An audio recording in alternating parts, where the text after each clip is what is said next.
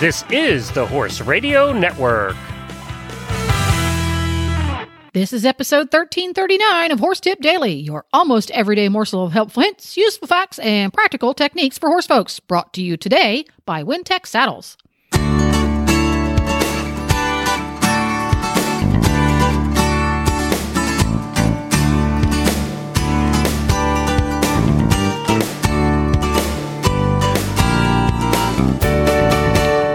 Everyone. Coach Jen here, and thanks for tuning in to Horse Tip Daily, where Christy Landwehr and, and Chelsea Erler explain how to use a deceptively simple cloverleaf exercise to teach horse and rider about collection and extension. But before we get to our tip, a word about our sponsor, Wintec Saddles.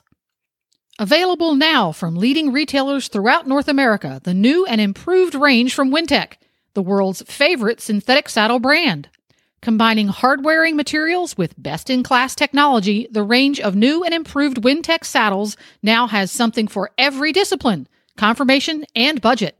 The new specialist conformation saddle models include the Wintec 2000 High Wither All-Purpose, Wintec 2000 Wide All-Purpose, and the Wintec Pro Wide Dressage. And that's not all. Improved comfort for you and your horse with super soft panels that mold in and around your horse's working muscles for a closer, more stable fit. Plus, the amazing new saddle flap that contours around your horse, channeling your thigh to improve contact. Head out to your local retailer and have a sit in one of the new and improved Wintec saddles, or visit them online at Wintec Saddles, that's saddles plural, dot US. WintecSaddles.us. Are there any other um, specific patterns, exercises, or drills that you like to do um, with any of your different disciplined riders and what have you?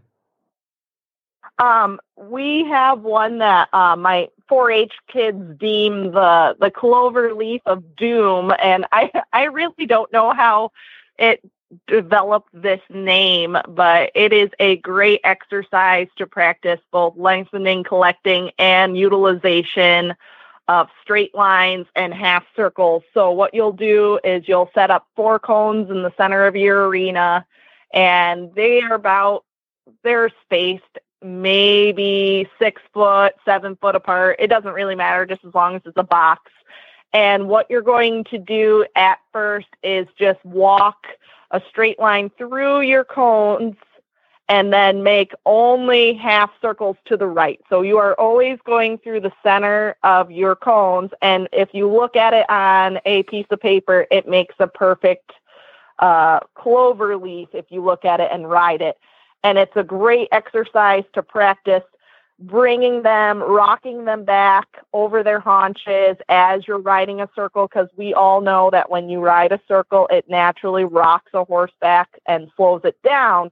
So then you can start playing with that when you get on that straight line, you find that more extended rhythm.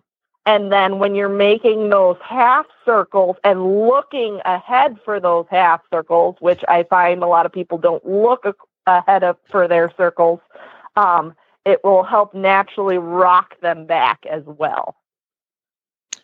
Yeah, I think that is a super idea. And I love that because it's a visual then. You know, horses love to seek, right? And people do too. So when you yeah. have cones or you have, like you said, the logs, it gives you a visual instead of just a wide open pasture or a wide open trail or a wide open arena, right? It gives you visuals for the horse and you. So I think that's super. That cracks me up that it's the cloverleaf pattern of doom. I like that. Yeah.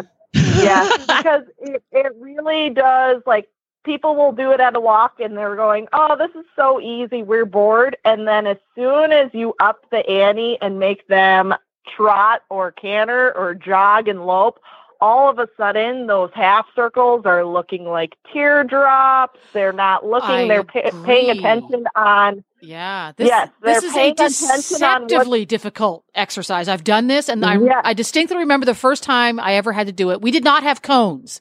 I had to just make it up in my yes. head. And the first time the instructor said, well, this is what we're going to do. First of all, it took me about 15 minutes to even get it right because I kept trying to make figure eights. It was like, how do you do yeah, this? So. I finally got it. And it is deceptively difficult. As soon as you straighten out from that circle, if you let your horse fall on the forehand, the sec, the next half circle you do looks like crap. It looks like a potato. It, yeah, and you can make exactly. it bigger or smaller. Then, yeah, depending on the skill of yeah. the horse and the rider pair, you can make those half circles really big, which what what we were doing. Each one was a good fifteen meters, uh, but you can certainly shrink it down for the the desired effect. And I highly, highly recommend this one to everybody to try. Just put something in your arena yeah. to give you a visual of where you're going.